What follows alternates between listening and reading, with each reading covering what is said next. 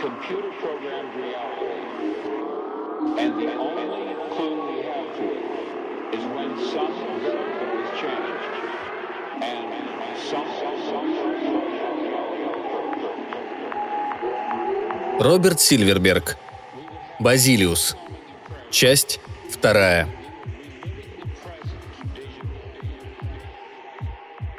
Вечера обычно проходят так. Сначала он вызывает нескольких ангелов, намеченных заранее, и ведет с ними беседы. Остальное время уходит на разработку новых. Его хобби требует все больше подготовительной исследовательской работы. Литература, имеющая отношение к духам, поистине необъятна. А он привык самым тщательным образом изучать любой вопрос, за который брался. Он мог бы работать быстрее, но приходится добиваться полного соответствия внешности ангелов описаниям в священных книгах – он не желает малейших неточностей и постоянно копается в семитомном собрании еврейских легенд Гинзберга, обращаясь к пророческим эклогам Климента Александрийского, трудам Блаватского. Сегодняшний вечер он начинает, вызывая Хагита, который управляет планетой Венеры и четырьмя тысячами ангельских легионов. Каннингем беседует с ним о превращениях металлов. Хагит в этом деле большой знаток. Затем он обращается к Адраниилу, который, согласно учению Кабалы, является стражем врат небесных и чей голос, объявляющий волю Творца, услышит 200 тысяч миров. Каннингем расспрашивает его о встрече с Моисеем. На очереди четырехкрылый Исрафаил, чьи ноги достигают седьмой вселенной, а голова упирается в небесный свод. В судный день Исрафаил вострубит о пришествии конца света. Как не просит его Каннингем хотя бы разок дунуть в трубу практики ради, Исрафаил наотрез отказывается. Он не должен касаться своей трубы, не имея на то соизволения Всевышнего. А в программе Каннингема такое соизволение не предусмотрено. Когда разговоры с ангелами ему наскучат, Каннингем приступит к своему ежевечернему программированию. Алгоритм работы он знает наизусть, и заложить в компьютер нового духа после того, как составлено полное описание, для него минутное дело – Сегодня вечером его коллекцию пополнит еще девять ангелов. После этого он со спокойной душой открывает банку пива и откидывается в кресле. Рабочий день закончен. Ему кажется, он понимает теперь, почему игра с компьютером так захватила его. Все дело в том, что на основной работе он занят тем, что изо дня в день приближает настоящий конец света, ибо разрабатываемые им модели массированного ядерного удара однажды будут использованы, и Земля не свергнется в пучину атомной войны, Шесть часов к ряду он рассматривает многочисленные варианты гипотетических ситуаций. Сторона А объявляет боевую готовность в ожидании ядерного удара со стороны Б. Сторона Б, в свою очередь, оценивает усиление активности стороны А как подготовку нанесения превентивного удара и сама начинает готовиться к отражению предполагаемой атаки. Получив наглядные подтверждения своим подозрениям в отношении стороны Б, сторона А продолжает наращивать военные приготовления. Эскалация продолжается до тех пор, пока ракеты той или другой стороны не взлетают в воздух. Как и многие другие здравомыслящие люди здесь и на стороне потенциального противника, Каннингем понимает, что с каждым годом все реальнее становится вероятность фатальной ошибки компьютера, которая может привести к ядерной катастрофе. А высокий уровень технических систем, мгновенно готовых нанести удар, не оставит времени на исправление ошибки, даже если она будет обнаружена. Каннингем знает также, современная техника позволяет смоделировать сигнал, аналогичный тому, который производит поднятая в воздух ядерная ракета. При поступлении такого сигнала требуется по меньшей мере 11 минут, чтобы установить его достоверность, а это непозволительная роскошь в условиях, приближенных к боевым. И ответный удар последует без промедления – когда Каннингем получил сигнал, имитирующий ядерную атаку, первым его побуждением было тут же уничтожить свои расчеты, но программа была так элегантна, так идеально красива, что у него не поднялась рука. Докладывать начальству о своем открытии он пока не торопился, резонно опасаясь, что работа будет строжайше засекречена и выведена из-под его контроля. Он решил, что не имеет права сообщать о своих результатах, пока не разработает средства распознавания ложного сигнала, какую-нибудь систему резонансной проверки. Лишь тогда он пошлет рапорт в Министерство обороны и вложит в один конверт обе программы. Одну, содержащую описание сигнала, способного ввести в заблуждение радары, и другую, описывающую методику его проверки. Но работа еще не завершена, и он продолжает нести на своих плечах тяжкое бремя ответственности за то, что скрывает информацию огромного стратегического значения. До сих пор ничего подобного ему делать не приходилось. У него нет заблуждений на свой счет – Он не приписывает себе особой оригинальности мышления. Если он сам дошел до этой мысли, то такая же идея могла прийти в голову и какому-нибудь ученому на стороне противника. Разумеется, стимулировать начало боевых действий посредством ложного сигнала могут только самоубийцы. Ну и что? Как будто все, что до этого создавалось в лабораториях Министерства обороны, не самоубийство. Сознание того, что, скрывая информацию, он совершает государственное преступление, гнетет его, отравляет ему жизнь. В последнее время он стал все больше сторониться людей. Его преследуют ночные кошмары или терзает бессонница. Он совершенно потерял аппетит, выглядит измученным и похудевшим. Лишь вечерние встречи с ангелами на время отвлекают его от мрачных мыслей – Несмотря на то, что Каннингем в любом деле добивается точности и достоверности результатов, тут он, немало не колеблясь, дал волю своей фантазии и к сонму ангелов, известных человечеству, прибавил нескольких изобретенных им самим. Среди них Ураниэль, дух распада радиационных частиц с ликом освещенным мерцанием электронных оболочек, плод его воображения и Диметрион, ангел русской литературы, крылья которого повторяют форму санок, а голова припорошена русским снегом – Каннингем не считает, что позволил себе слишком много. В конце концов, компьютер его собственный, программы тоже. Да и прецеденты ему известны, не он первый стал изобретать своих ангелов. Взять хотя бы Уильяма Блейка, поэмы которого пестрят придуманными им ангелами. Урицен, Орк, Инитармон и прочие. Мильтон, по-видимому, тоже увлекся. Свой потерянный рай населил выдуманными им ангелами. Почему бы не внести свою лепту в пантеон небожителей и Дэну Каннингему из Пала-Альта, Калифорния?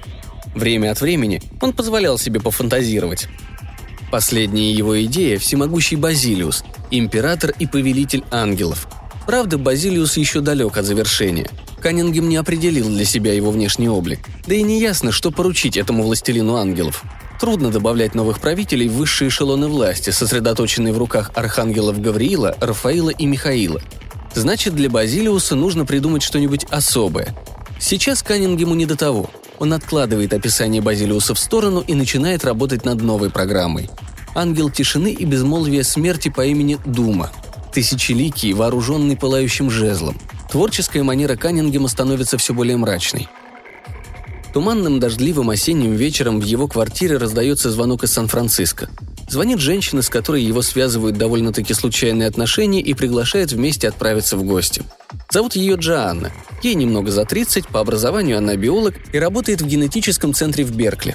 Пять или шесть лет назад у Каннингема даже был с ней мимолетный роман. В то время она еще училась в Стэнфорде. С тех пор они перезваниваются от случая к случаю. Почти год от нее ничего не было слышно. «Сборище будет занятное», — говорила она ему. Один футуролог из Нью-Йорка, Томпсон, ну этот, биосоциолог, парочка видеопоэтов и еще специалист по языку обезьян. Остальных забыла, но все интереснейшие люди. Каннингем терпеть не может компании. Они утомляют его и наводят смертельную скуку. Какие бы они там ни были известные специалисты, размышляет он, но продуктивный обмен информацией невозможен среди скопища случайных людей. Примитивная болтовня – вот лучшее, на что можно рассчитывать в подобной ситуации – Ему гораздо больше улыбается провести вечер за своим компьютером, чем тратить время на пустопорожние разговоры. Впрочем, он давно никуда не ходил. Так давно, что сейчас даже не вспомнит, где был в последний раз.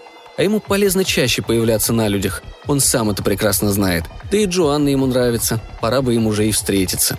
Если он откажется от приглашения, она чего доброго еще несколько лет не позвонит.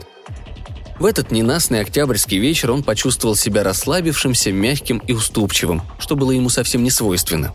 «Решено», — говорит он. «Пойду с удовольствием». Ехать им нужно было в Сан-Матео в следующую субботу. Он записал адрес, и они договорились о времени встречи. «Из гостей мы можем вместе вернуться ко мне», – размышлял он. «Матео всего в 15 милях отсюда, а ей возвращаться в Сан-Франциско гораздо дольше». Неожиданный поворот мысли удивил его самого – а он-то считал, что такие дела его уже не интересуют. За три дня до назначенного похода в гости он склоняется к тому, что нужно позвонить Джанне и отказаться. Ему неприятно даже думать о вечере, который будет загублен, о вечере, который ему предстоит провести в накуренной комнате среди незнакомых людей. Как он только мог согласиться? А как приятно будет провести субботний вечер дома в беседах с Уриелем, и Туриелем, Рафаилом и Гавриилом. Пока он идет к телефону, чтобы позвонить Джоанне, Внезапно охватившая его жажда одиночества пропадает так же неожиданно, как и появилась. Он пойдет в гости. Он хочет встретиться с Джоанной.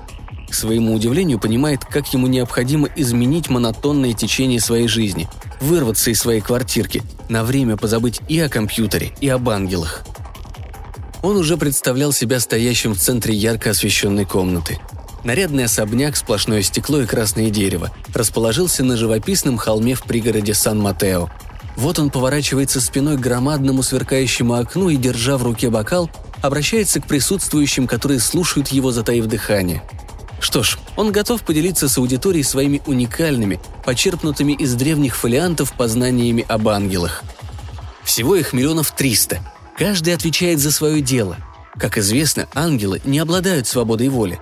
Церковь учит, что в момент своего рождения они встают перед выбором – быть им с Богом или пойти против Него. И выбор, который они сделают, раз и навсегда определит их судьбу – служить ли им силам добра или споспешествовать врагу рода человеческого. И еще ангелы появляются на свет, уже подвергнувшись обрезанию. Таковы, по крайней мере, ангелы очищения и ангелы прославления. Означает ли это, что все ангелы изначально принадлежат к мужскому полу? спрашивает какая-то женщина. Строго говоря, ангелы – существа бестелесные, а потому вопрос о принадлежности к тому или иному полу не имеет смысла. Но те религии, в которых существует культ ангелов, являются патриархальными в своей основе.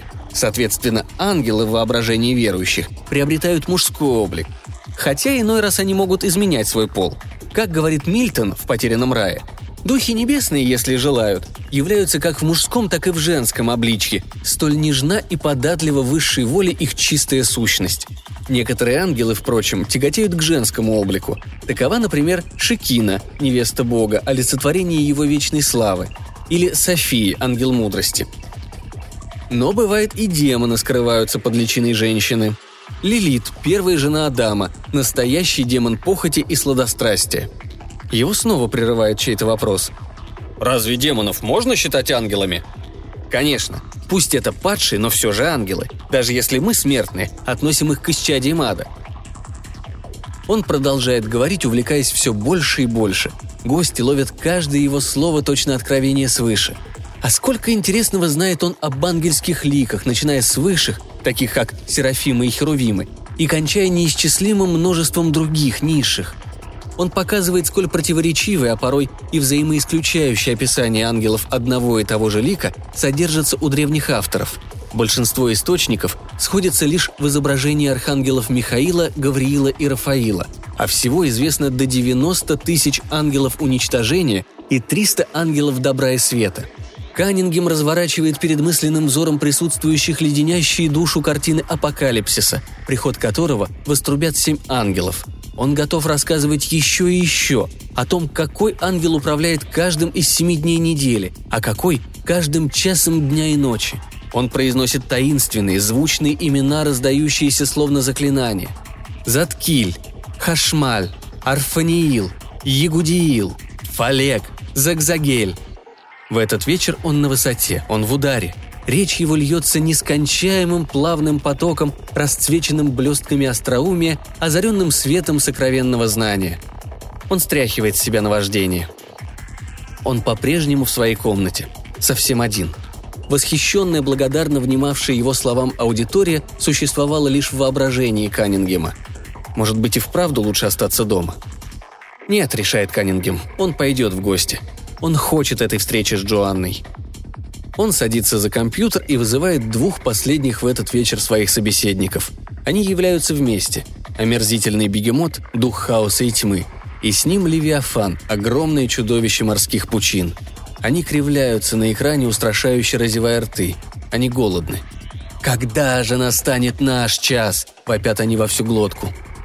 Талмудисты считают, что эти монстры проглотят грешников в последний день страшного суда – Каннингем швыряет им электронных сардинок и поскорее отсылает прочь. Он закрывает глаза. Сейчас перед ним предстанет Патех, ангел забвения, и Каннингем провалится в глубокую черную бездну. Утром на службе, занятый своим обычным делом, он разрабатывает программу по ликвидации помех для разведывательных спутников. Каннингем неожиданно ощущает сильную дрожь. Раньше ничего подобного с ним не случалось. Пальцы его свела судорога, ногти побелели. Он стучит зубами от пронизывающего все тело холода. Ощущение такое, словно несколько суток ему не давали спать. Склонившись над раковиной в туалетной комнате, он видит в зеркале собственное пожелтевшее, покрытое испаренное лицо. Кто-то окликает его сзади. «С тобой все в порядке, Дэн?» «Пустяки. Желудок что-то прихватило». «Видишь, до чего доводит беспорядочная жизнь в нашем возрасте», – поддевает его коллега, выходя. Приличия соблюдены. Вопрос, ничего не значащий ответ, дурацкая шутка и распрощались. Сослуживец точно так же пошутил бы и прошел мимо, даже если бы с Каннингемом приключился инфаркт. На работе у него нет близких друзей. Он прекрасно знает, что его считают человеком не от мира сего. И не просто забавным чудаком, а гораздо хуже – угрюмым брюзгой, который с годами все больше сторонится людей. Внезапно рождается мысль. Мне ничего не стоит уничтожить весь этот мир. Получить доступ в святая святых Министерства обороны не так уж сложно – на все про все потребуется 15 секунд машинного времени. И, пожалуйста, через минуту все системы вооружений получают сигнал боевой готовности номер один, а еще через 5 минут на землю посыплются бомбы. И все это могу сделать я. Хоть сейчас. На него снова накатывает приступ тошноты. Он сгибается над раковиной и долго не может разогнуться. Наконец ему становится легче, он ополаскивает лицо холодной водой и, приведя себя в порядок, возвращается на рабочее место, чтобы опять сосредоточиться на дисплее компьютера.